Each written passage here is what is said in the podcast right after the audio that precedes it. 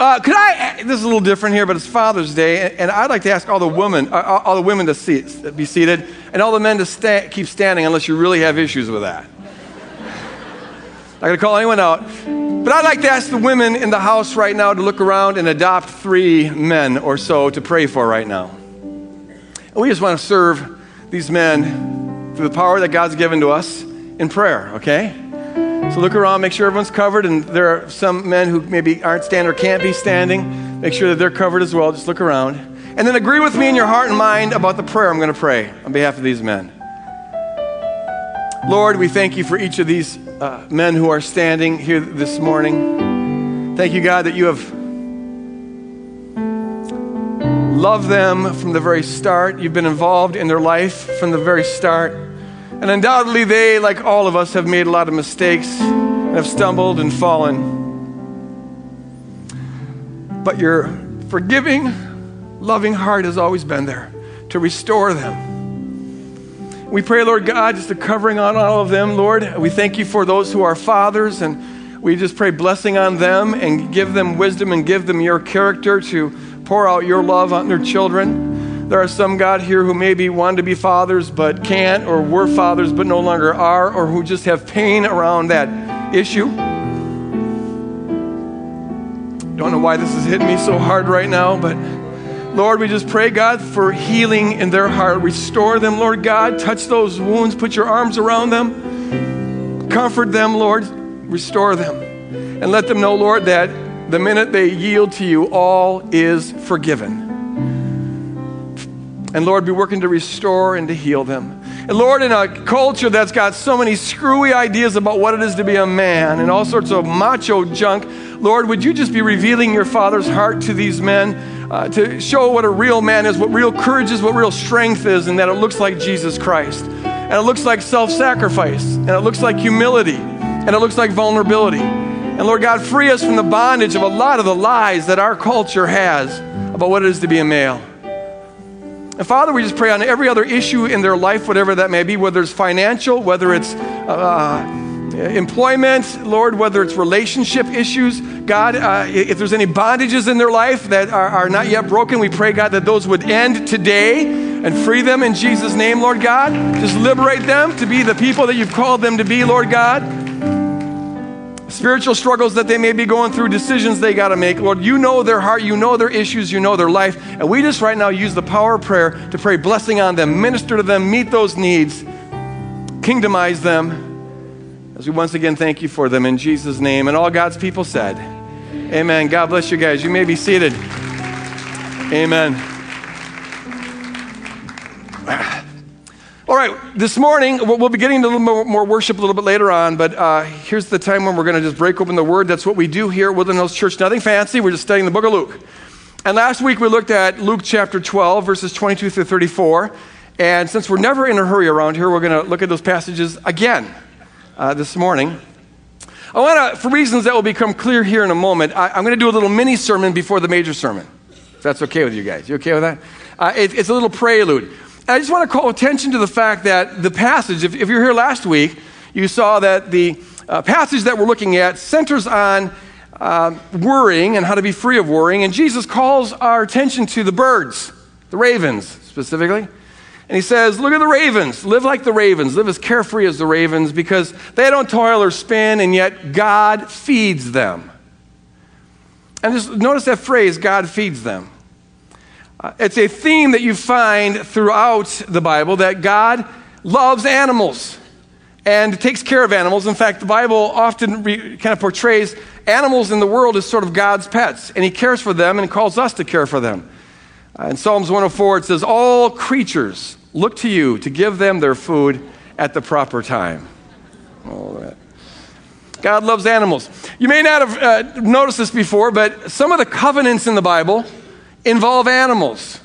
Uh, they're included in the covenant. God makes covenants with animals. It shows you something about his high regard for them. For example, in Hosea 2, God makes a covenant with human beings, but also with the birds of the air and the livestock and every creature on the ground. And the covenant is that he's going to, uh, there'll be a day that will come when there'll be no more war, no more violence, and there'll be peace on this earth. But, but God includes them in, in covenants. He loves animals. One of the reasons he gives for not destroying Nineveh in uh, Jonah chapter 4 is that there's so many animals that live there.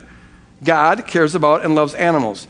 You find in the Bible uh, a number of rules uh, given in the Old Testament, laws about how to treat animal, how, how, to treat animals. Don't muzzle the ox while it's, you know, uh, while it's working and, and feeding it right and caring for it. You find, you find a, concern expressed in the law of God about animals.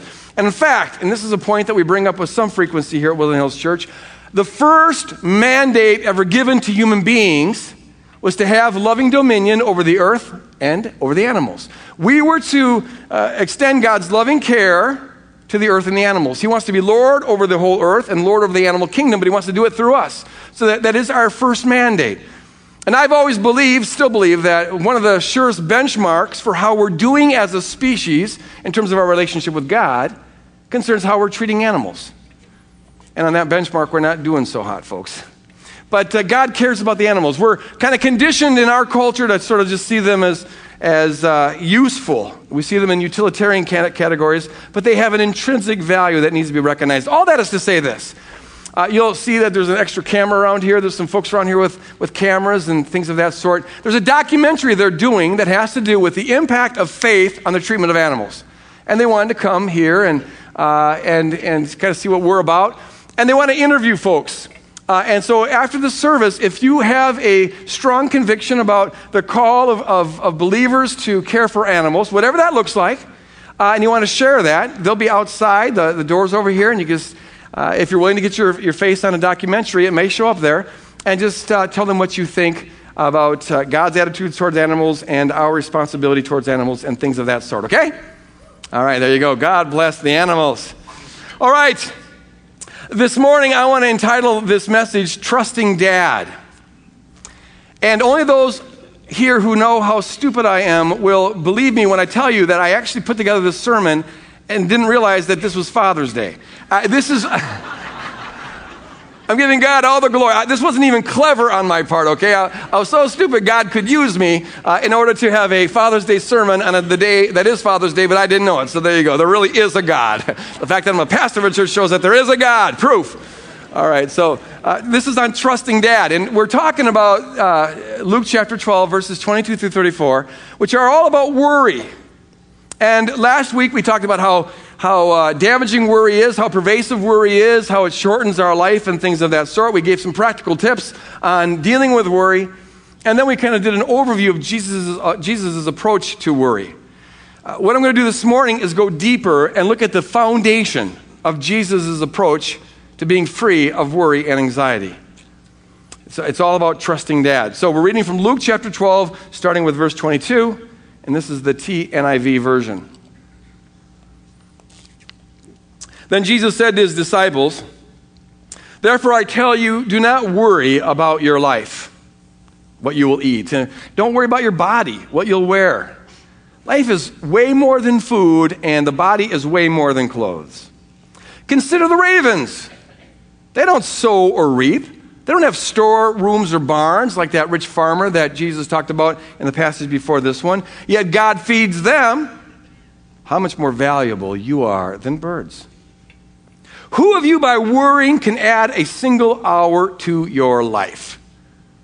By worrying, you can and will detract hours and days and months and maybe years from your life, but you can't add an hour to your life by worrying. So Jesus says, since you cannot do this very little thing, adding one hour, why do you worry about the rest? It just serves no useful purpose. Consider the wild, how the wild flowers grow. They don't labor or spin. Yet I tell you, not even Solomon in all of his splendor was dressed like one of these. If that's how God clothes the grass of the field, which is here today and tomorrow is thrown into the fire, how much more will he clothe you, O you of little faith? And just pause for a moment. We, we, we last week uh, talked uh, about this that Jesus isn't here saying that we don't need to worry because uh, God promises that everything's going to go well for us. We're always going to have enough food. We're always going to have enough clothing. If we just, you know, put Him first, and then everything will be taken care of. He's not saying that. Uh, Uh, because after all, ravens, while God feeds them, they, they do sometimes starve to death. And the lilies of the field, the flowers, while they're beautiful while they live, they get burned up in the oven, they wilter away. Uh, and so, uh, and Jesus knows this, and Jesus knows that there are godly people who trust in God who nevertheless die. Uh, who, who are delivered up for persecution, as Jesus said his own disciples would be, who sometimes even starve to death. Uh, so Jesus isn't here saying, hey, the world's a secure place, don't worry. What he's saying is this world is a very insecure place, but you still don't have to worry. The point of the passage isn't the security of ravens and flowers, because they're not particularly secure. The point of the passage is the carefreeness of ravens and flowers.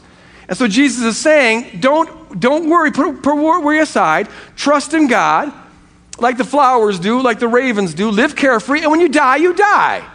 But see, ravens and flowers don't worry about that, which is why they can be fully alive when they're alive. So, also, you're going to die, but uh, don't worry about that. Don't sweat that. Know that you're way more valuable than the flowers. You're way more valuable than the birds, so, so don't sweat that. It's just death. And there's a lot more coming. All right. And then comes the passage of Scripture I'm going to uh, zero in on here this morning. Jesus says, Don't set your heart on what you will eat or drink. Do not worry about it. For the pagan world runs after all such things, the pagan world, but your Father knows that you need them. So seek his kingdom, and these things will be given to you as well.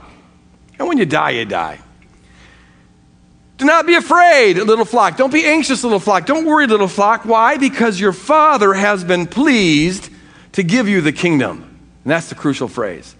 And if your father's been pleased to give you the kingdom, why don't you just go and sell all of your possessions and give them to the poor? You've already got the kingdom. Why hang on, hang on to that stuff any longer? Provide purses for yourselves that will not wear out, a treasure in heaven that will never fail, where no thief comes near and no moth destroys. For where your treasure is, your heart will be as well. Pray with me here for a moment. Lord, for every person in this auditorium right now, and every person who will be downloading this sermon on the internet, and every person who's watching on television, and, and every person who's going to hear it by some other means, Lord, um, uh, we just pray, God, that you'd open up our minds and open up our hearts, open up our lives to receive your word. As we're listening to this, help us to stay present in the moment and be aware of your presence and yielded to everything you have to say.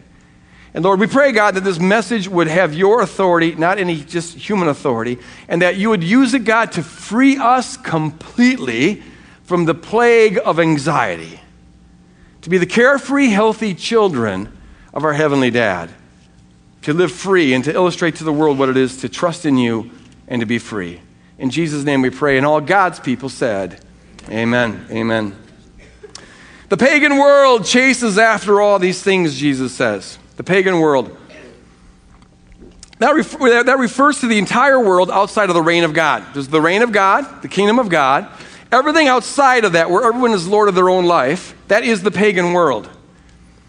Uh, the pagan world refers to people for whom this world and this life is all that is really real to them. What is real to them is this world and this life. Now, they may believe in God or gods, most pagans have, and they may, you know, practice some religion, most pagans have, and they may even believe in Jesus, many pagans do. But those are just theoretical beliefs that they have. They don't really impact their life. What impacts their life, because what is real to them, is this world, this life, here and now. Pagans live in the story of survival and success. First order of business is to survive here and now. Second order of business is that once we take care of that, let's try to be successful here and now. The pagan story is the story of, of living to avoid as much pain as possible and to acquire as much pleasure and comfort as possible. It's a story of looking out for number one and looking out for your own self interest and meeting your own needs. In the pagan world, this world here now, this life here now is all that is real. And so this world and this life is all that is important because it's the only thing that's real. And so it means that in the pagan worldview, uh, this world and this life and the things that it has to offer, that is where your treasure is. That's what's important to you because that's all that's real to you. And therefore, that's where your heart is. That's where your passion is. That's what you think about because that's all that's real to you. You have theoretical beliefs about other stuff, but what's real to you is here and now. So that's what's important. So that's your treasure. So that's where your heart is. And if that's where your heart is, then you can't help but chase after stuff and long for stuff and try to acquire stuff. There's nothing else for you to chase after. You can't help but chase after food and, and, and worry about shelter and, and, and quest after clothing and, and, and, and long for wealth and power and uh, hang on to your youth and vitality and worry about your reputation and worry about your sex appeal and trying to get power over others and worrying about politics and the state of the world and things of that sort. You can't help but chase after those things. Because the story you're living in says that that is the stuff that's really important. You may believe that it's not important you may even feel bad about the fact that you're so obsessed with this kind of stuff, but that's not going to change the fact that you're chasing after this stuff because what's really real to you is this stuff. That's what's important. And if that stuff is what you chase after, if that's where your treasure is and that's where your heart is, well, then, then you can't help but worry. You're going to have to worry because the treasure that you're hanging on to is a very tenuous treasure, a very vulnerable treasure. You have to worry about things like moths that eat your clothing and, and thieves that steal your stuff. You have to worry about aging because you're losing your vitality and eventually you're going to die. You have to worry about terrorists who can bomb us at any moment and the economy that is collapsing. You've got to worry about the proliferation of, of, of nuclear uh, war and know how, and you've got to worry about the politics of the world, and you've got to worry about global warming, and you've got to worry about pandemics that might break out at any moment, and you've got to worry about collapsing bridges and a million other things. Why? Because the stuff that's really real to you, and therefore the stuff that's important to you, is threatened by all of that. You have to worry, living in a state of constant anxiety. And even if you were one of the lucky ones who managed to get the treasure of this world, you got it all right there and it feels pretty secure, you're still going to have anxiety about it. On some level, you're still going to feel empty with it on some level. Because you know, you know on some level that eventually you're going to lose the whole thing. You can try to forget about that. Most pagans do. Try to block it out of your mind. That's what most pagans do. Try to drown out that thought. Most pagans do. They want to talk about this. But you know on some level that it's just a matter of time before you lose the whole thing. Last I checked, the death rate is right around 100%. Is that true? I, I, I heard a report of that. It's, it's pretty close to 100%. 99.999 to the 100 billionth power. Uh, you're going to die. And then the pagan mindset says, oh, yes, but my life will go on through my children. Well, you know, they die too. your grandkids, dead. Great, great, great grand, dead. Eventually, the sun will explode and suck in the whole solar system, become something of a black hole, and that's what's going to happen to every solar system and every galaxy. And so the whole thing runs down, the whole universe turns into a black nothingness. What a happy story this is that we're living in. The pagan story just doesn't end well, folks. It's just kind of abysmal. And you, and some level, you know that. Every treasure just fast, fades away and is ultimately meaningless. Jesus invites us into a different story. If you're living in the pagan story, you can't help but quest after stuff and worry about stuff. Jesus is saying, come over here to a very different kind of story, a different way of doing life. This is the story of trusting dad. Because the foundation of everything Jesus is saying has to do with trusting our heavenly dad. The punchline, the foundation, is comes in verse 34 when he says, Don't be afraid, don't be worried, don't be anxious, little flock. Here's why. For your Father has been pleased to give you the kingdom. The reason you can be carefree and not chase after stuff and not worry about stuff is because you can know that your heavenly dad loves you, delights in you, and delights in giving you the kingdom.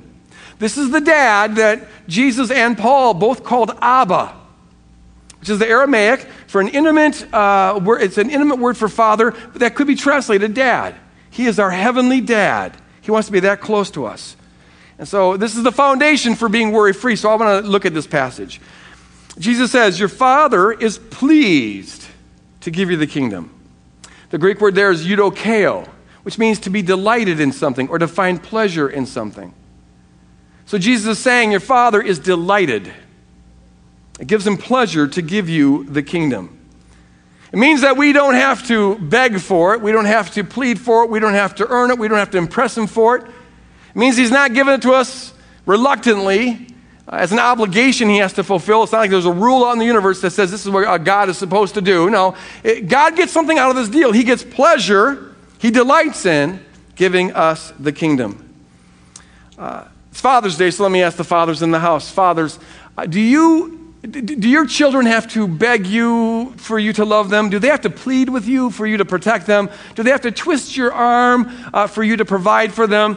Uh, are you really reluctant on giving them Christmas presents and birthday presents? Uh, if you are, we have a counseling center I really want you to, to, to go to uh, and check this out. Because, see, a loving father would say, Of course not. That's idiocy. A loving father and a loving mother delights in their children and you delight in providing for your children, and you delight in protecting your children, and you delight in giving gifts to your children. That's the heart of love. Love loves to be poured out. Love finds pleasure in being poured out towards the beloved. And so, a loving parent, a loving father, loving mother is one who uh, delights in their children and delights in being poured out towards them. When a child is convinced that mom and or dad love them that way and delight in them. When a child is convinced that the parents aren't just fulfilling an obligation when, when the child's convinced that they're not just sort of the ward of the family uh, that you know there, there's duties being performed for them when a child is really convinced that mom and dad delight over them and delight in giving them stuff that they're not just a bother that child has a security that nothing else can give. And that child is able to be carefree uh, and, and to live with, with, with, with an abandon in a way that other children aren't. That this child may skin its knee and may get teased on the playground, and that won't be pleasant. And bad things can maybe happen to the family, like the house getting burned down or wrecked by a tornado. And so this child will go through tough times like every human does. And in those tough times, the child will cry and, and respond as the child must. But the child won't live in fear of those things. And the child will recover those, from those things fairly easily because the child, as long as the child knows that mom and or dad delights in them and delights in protecting them and providing for them, that child's going to live in a world that is overall secure. And they're going to feel safe. Even if they don't know how, they're going to say, you know what, somehow, some way, the world's going to be okay. Show me a child who is confident that the parents delight in the child, and I'll show you a child who's carefree and pretty much free of the anxieties of this world. But show me a child who isn't confident that mom and or dad love them like that. A child who feels like they're a bother. A, fi- a child who feels like the parents are just putting up with them. And I'll show you a child who's got a whole lot on its mind. Because their world, whatever else is going on, their world is somewhat threatening and insecure. Uh, I'll show you a child who worries about skinning their knee and worries about kids teasing them on the playground and maybe worries about tornadoes because there's just not an internal security to fight off that kind of anxiety. I, I had a weird upbringing in that I had kind of both going on. Um, I had a father who made me feel very secure and a stepmother who didn't. Uh, my father traveled for a week or two at a time, and as some of you know, because I've shared this before, I, I never felt like my stepmother um, delighted in me at all. I didn't feel like she particularly liked me. I certainly didn't like her very much. Uh, it was kind of war from the word go growing up. I think from the age of two, there, she was married to my father when I was two to 12, so for 10 years there. And something happened to her. I think she had a breakdown of some sort because she was different before she married my dad and different after she married my dad. But the years that she was married to my dad were not very pleasant. And, and the, the I never felt any kind of love there. But even worse, she had sometimes when, we, when, when she'd get mad, something snapped in her and she became kind of a monster. And sometimes she would have bizarre forms of punishment, way out of proportion to whatever you did wrong. And sometimes you didn't even do anything wrong and you still got blasted. And so my, my world was kind of arbitrary. And, I, and there was a sort of a level of anxiety that I lived in when my dad wasn't around. I spent a lot of time away from home out in the woods playing because I, I felt way safer out there than when I came home. But when my dad would come home, travel for two weeks at a time, but he'd come home for three or four days every other week. And the main thing I remember feeling is I breathe like a sigh of relief because I'm safe. The, the abuse never happened when he was there. I was like, ah, oh, dad's home. And I always felt like dad uh, loved me. Uh, he delighted in me. I felt like it wasn't a bother for him to play catch with me, and it wasn't a bother to build models with me. I felt like he wanted to do that. I wish he would have been around more, but when he was there, I felt like, like he, that I had worth to him. And that gave a sense of security and peace, even though the rest of my life was very insecure. And I just want to say, fathers and mothers, parents, whatever else you communicate to your kids, whatever else gets, comes across, however you, decisions you make about disciplining and how you're going to raise your family, whatever else you do, this has got to be done. Number one issue right here. The child has got to know that you delight in them. That they're not just to bother. You're not just doing this because there's a law that says you're supposed to or a social expectation, that you're not just putting up with them. They've really got to believe that you delight in them. And sometimes I, you know, I've been a parent and a grandparent, and sometimes you are just doing it because you're supposed to. I got that, but don't let them know that. No, they, they've got to believe. Whatever else goes on, they've got to be communicated. You have intrinsic worth. I delight in you. You don't delight in everything they do, of course not. And the older they get, the more that's true. but, and you've got to confront stuff like that. But I, I like to use this analogy uh, that, that Consider every time you've got to discipline them and express your lack of delight in what they do. Imagine that as being sort of a quarter you take out of a piggy bank. Uh, 25 cents you take out of a piggy bank. And every time you express a word about how you delight in them and how you love them, that's like a nickel put in the piggy bank. And don't ever run a deficit. Never try to withdraw money you haven't put in the bank because that's when you start really running into problems. The child, the kid, has got to know that you delight in them. That is going to be the, the major thing that will determine their outlook on life and whether or not they're going to have an easy time or a tough time trusting in their Heavenly Father. Uh, we, we are as carefree as we are trusting of our father and mother. And for the exact, exact same reason, the center of the kingdom life is us knowing that our heavenly dad delights in us. The center of this. Everything that Jesus teaches only makes sense if it's built on the foundation of a trust in our Heavenly Dad, that He delights in us and He delights in giving us the kingdom. It gives Him pleasure to give us the kingdom. We don't have to beg for it, we don't have to earn it, we don't have to impress Him for it. We don't have to twist his arm for it. He doesn't do it reluctantly or because he has to. He delights and he has pleasure in giving us the entire kingdom. We've got to have a confidence in the character of God that he really, really, really is that good. His attitude towards us is that he delights in us. Doesn't always delight in what we do. Got that, yes.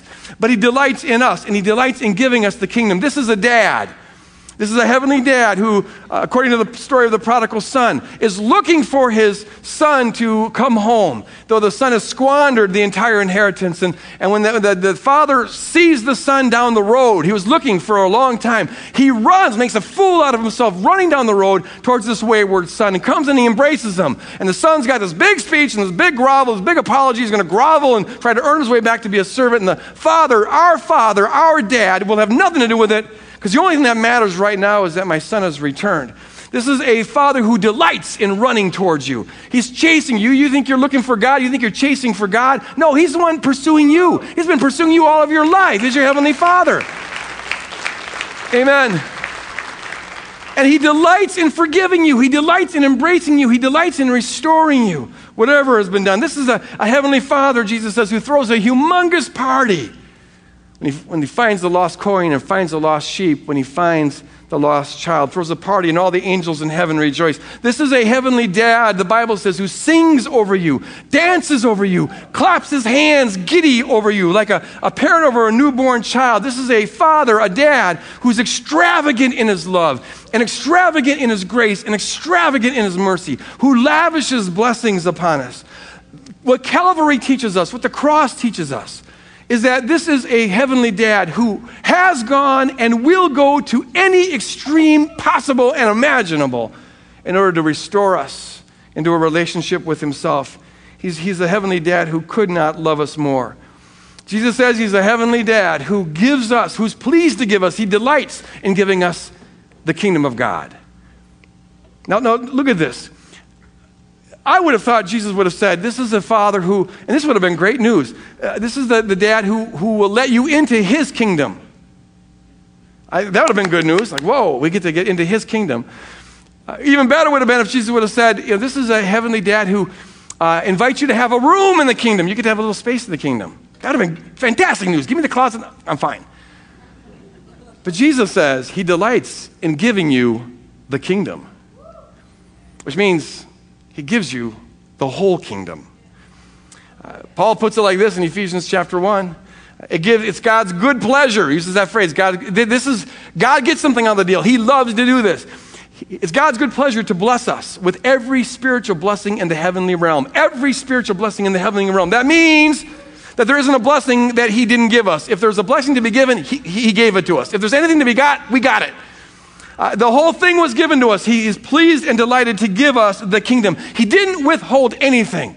He says, You are my children, and I want you to inherit the whole thing, the reign of God with all of his glory and all of his beauty. And this kingdom that we have inherited, not just a part of it, but the entire thing, this kingdom we've inherited, it is the kingdom that never ends, and it's the only thing that, that can be said about that. Uh, nothing else can be said that it never ends. The kingdom never ends. This is the kingdom that uh, is defined by the love of God. God's love defines every square inch of this kingdom. And God's joy defines every square inch of this kingdom. And God's peace defines every square inch of this kingdom. This is a kingdom where the deepest longings of the human heart and the wildest dreams of the human heart are fulfilled. Because God gave you those longings and gave you those dreams to drive you to this kingdom. That's why you have those longings.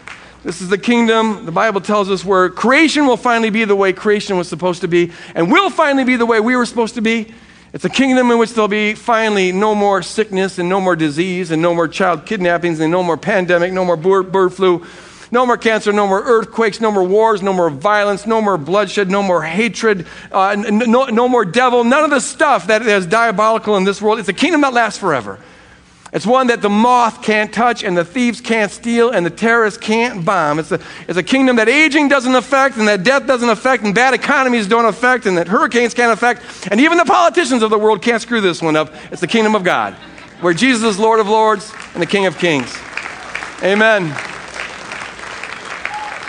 And however, however bad it gets in this life, and it does get bad, it can be a ver- veritable nightmare sometimes but Paul has the audacity to say that, that, that uh, when the kingdom is fully come, we've already inherited it, someday it'll be brought to earth as it is in heaven. When it's fully come, it will be worth it. In fact, he says that it'll be more than worth it. The sufferings of this present age, he says, can't be compared to the glory of this kingdom. In fact, the eye has never seen and the ear has never heard and it's never entered into the imagination. Paul says this, 1 Corinthians. Never entered into the imagination of a human being what God has in store for those who are in this kingdom. That means, however good you imagine it being, you're wrong. It's better. The best you can hope for is that you're kind of going in the right direction. But, but it's never, you've never imagined what God has in store for those who are in this kingdom. Our heavenly dad is pleased, delighted in giving us this kingdom. And the only question really is this Do we trust him for that? Do we trust him for that? And not just trust theoretically, because pagans can trust theoretically. They can believe a ton of stuff theoretically, but still, what's real to them and the story they live in is here and now. What is all important is do we trust Him enough to change our stories? Do we trust Him enough to wager our life on this being true? Do we trust our Heavenly Dad enough so that day to day, moment by moment, we stake everything on this truth? Because when we do that, we're now living in a different story. And when we live in a different story, it makes it changes everything. Now the teachings of Jesus begin to actually make sense. See, if you're looking at it in a pagan story, nothing that Jesus says makes any sense. It sounds foolish, it's ridiculous. Trust God like the ravens, to the pagan mind, that sounds like being a bird brain. Only a bird brain would try to live like the birds. No, thank you very much. I'll live like the rich farmer. That makes sense. I'm going to store it for myself. I'll trust my own abilities to make money. Crying out loud, what do you think I'm an idiot? Of course, I believe in Jesus, but I have no intention of following his teachings. That's sort of the pagan mindset. Love your enemies. What are you nuts? If you live in the pagan story where it's all about number one, no, I will in Jesus' name blow them to Timbuktu. Uh, you know, that, that, that's just how you do that. Because these teachings don't make any sense in the pagan story. But in the kingdom story, if you're trusting, if you're trusting your heavenly dad, well, now, now it makes sense to live anxiety free, to live carefree, if I really believe that my dad delights in me and, and, and delights, my heavenly dad delights in giving me the kingdom, now it makes sense for me not to be anxious about my food or my clothing or my shelter. I'll still do what I'm supposed to do to try to get food, shelter, and clothing. I mean, that's normal, and God expects us to do that. But I'm not going to be anxious about that and worried about that because the world is not that insecure of a place with my dad in charge and he's pleased to give me the whole kingdom. I've already got that. So I'm not going to be that worried about that stuff. And it makes sense for me. If, I, if I've been given the kingdom, if the Father's pleased to give me the kingdom, well, now it makes sense for me to not have to chase the American dream. I don't have to worry about the American dream like so many people are, are worried about. I've been given the kingdom. The American dream is like, blah, boring. Give me something you don't already have. I've got the kingdom. And if my heavenly Father wants me to sell all that I have to give to the poor, like Jesus says here, uh, well, then, I, then, then if he tells me that, I will do that. That's not a big deal. I don't need to cling to possessions. Why would I cling to possessions? I've been given the kingdom.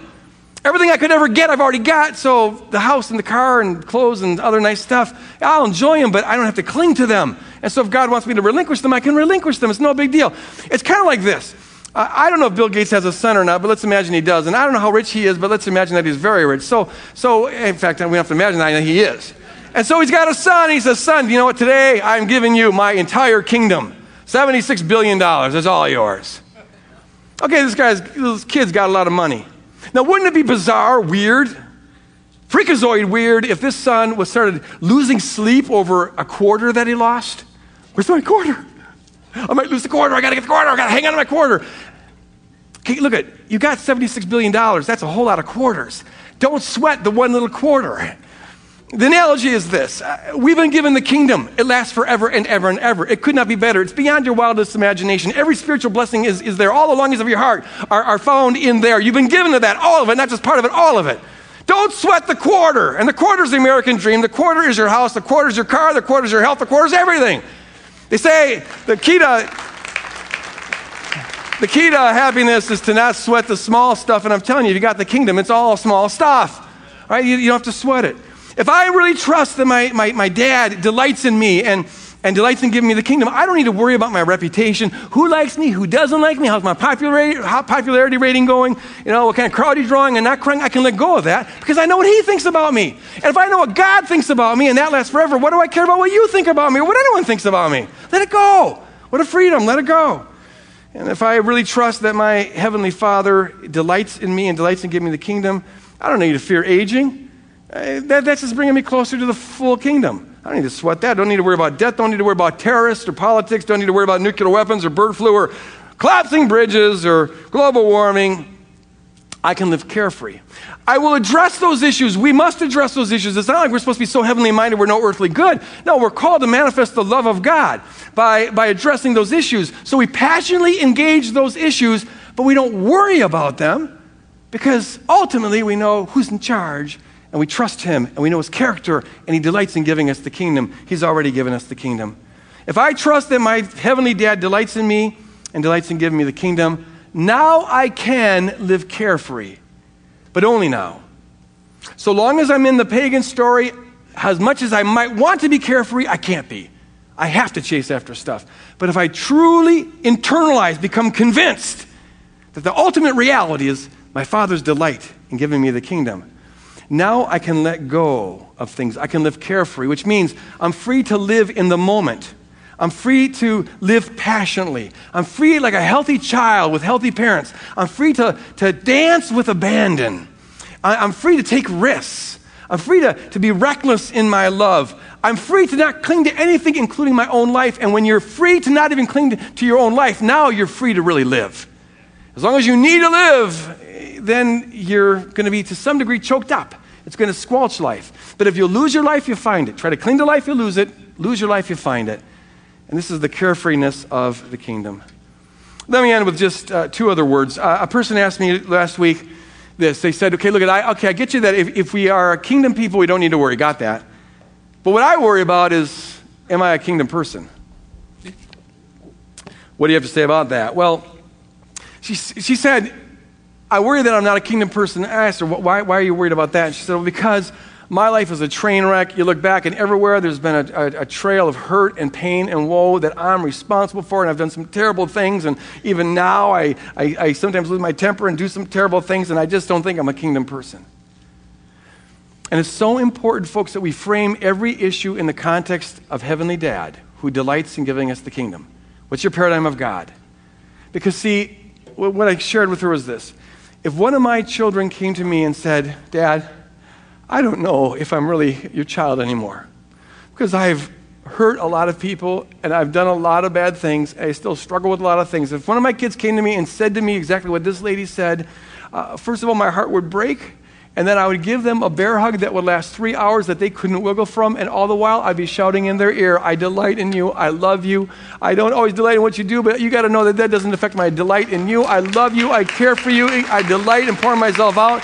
I'll take a bullet for you at a drop of a hat if I had to, and, and, and nothing you do would ever change that. I would just shower on them. And, and what this lady needs to, to, to see, and what every person who worries about that needs to have, is, is a trust in God's character, the Heavenly Father, the Heavenly Dad who loves you like that. And if I care this about my children, how much more, infinitely more, does the Heavenly Dad care about his children?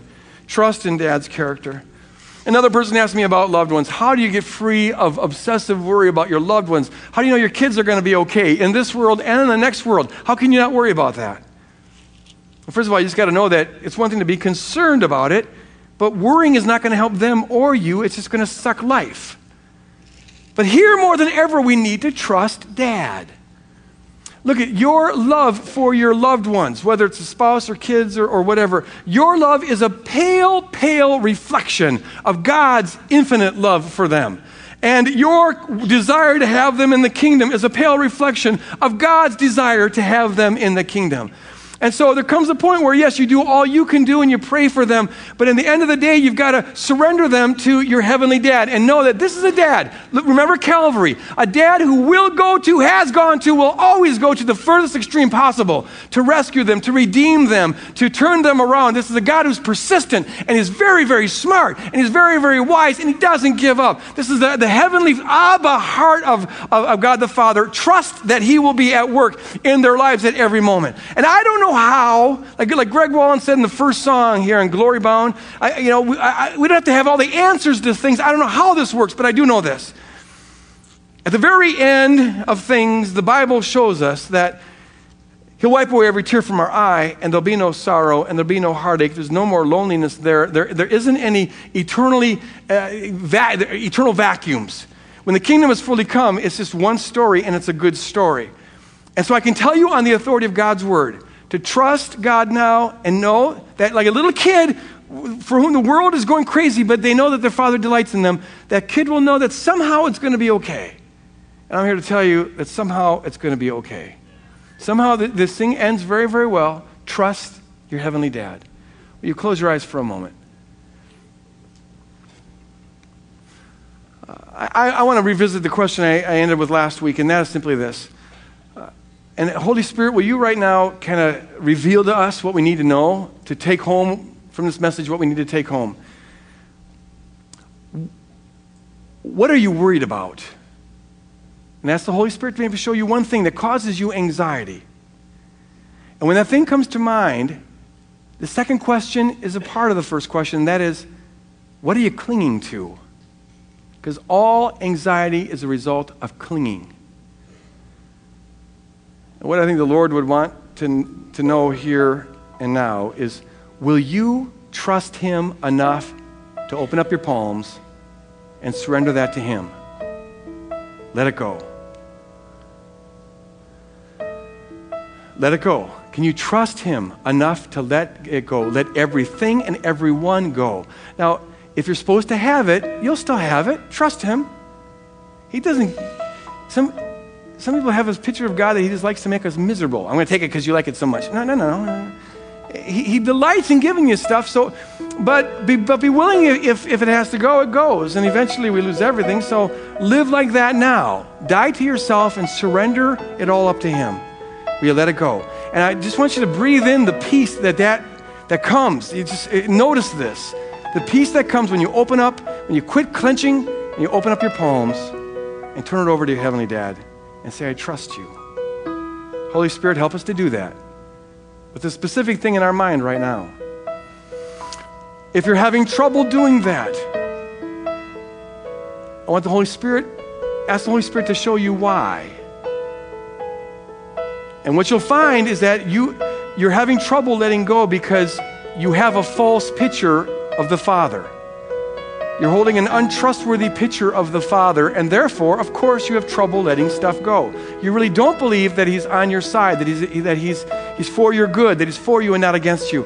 And I want to ask the Holy Spirit for folks who have that, who have a picture of God that's been polluted by their earthly father or earthly parent, mother, uh, uncle, it could be polluted by a lot of sources. I would ask the Holy Spirit to right now purify your picture of the Heavenly Dad. Can you see Him in all of His glory? Can you see that His heart is a Calvary heart? He's the God who runs after you. He really is that beautiful. A God who delights in you. He really is that beautiful. A God who is always defending you. He really is that beautiful. And maybe He's completely unlike your earthly father or earthly mother. Let that be so if that's so. But will you now embrace and trust the beautiful Father and then let everything else go? Dance carefree like a child who doesn't have a care in the world. Holy Spirit, free us to do that. Free us to do that. And Lord, we confess that you are Heavenly Father. Uh, the world is yours and we are yours and all that we have is yours. And we want our life to be spent and our time to be spent and our money to be spent under your direction. And now, Lord God, we take up this offering as an act of praise to you as we go into this second time of worship. Be glorified here. Lead us and direct us on how you would want us, your children, to steward your resources. We give you all the glory and the praise in Jesus' name. Amen. Let's worship God.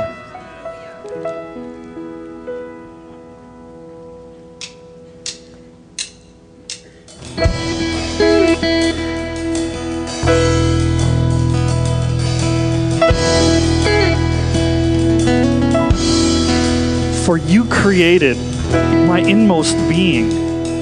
You knit me together in my mother's womb. I praise you because I am fearfully and wonderfully made. Your works are wonderful. I know that full well. My frame was not hidden from you when I was made in the secret place. When I was woven together in the depths of the earth, your eyes saw my unformed body. All the days ordained for me were written in your book before one of them came to be. Search me, O God, and know my heart Test me and know my anxious thoughts. See if there is any offensive way in me, and lead me in the way everlasting.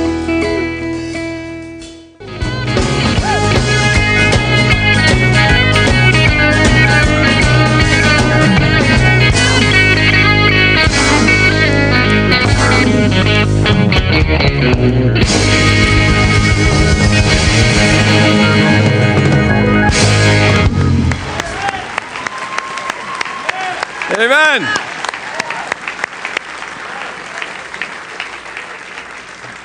Christian honky tonk. We got a new genre here. Christian, need more cowbell. more cowbell. No. Christian honky tonk. Love it.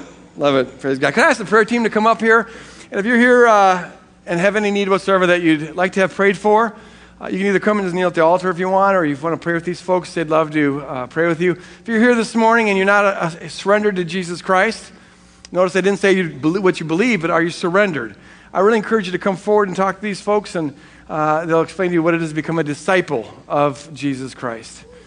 I want to end with this prayer Father, uh, God, free us from all the cares of the world, uh, to be passionately invested in the world and the issues of the world, to manifest your character and love to the world, but to not be anxious, to have that peace that passes all understanding permeating our life to manifest to the world, God, the freedom of what it is to trust in you, to surrender all to you, and to walk in that, Lord. Uh, just, just suck out of this room all the worries and anxieties that we carry with us and help us to live free, to dance passionately in life like a carefree child who knows daddy delights in him or her. And uh, help us spread that good news to others in Jesus' name. And all God's people said, Amen. God bless you guys. If you want to uh, help out with the documentary, they're out in the uh, outside the gathering area, and so stop by there. Love each other, greet each other, make each other welcome in Jesus' name.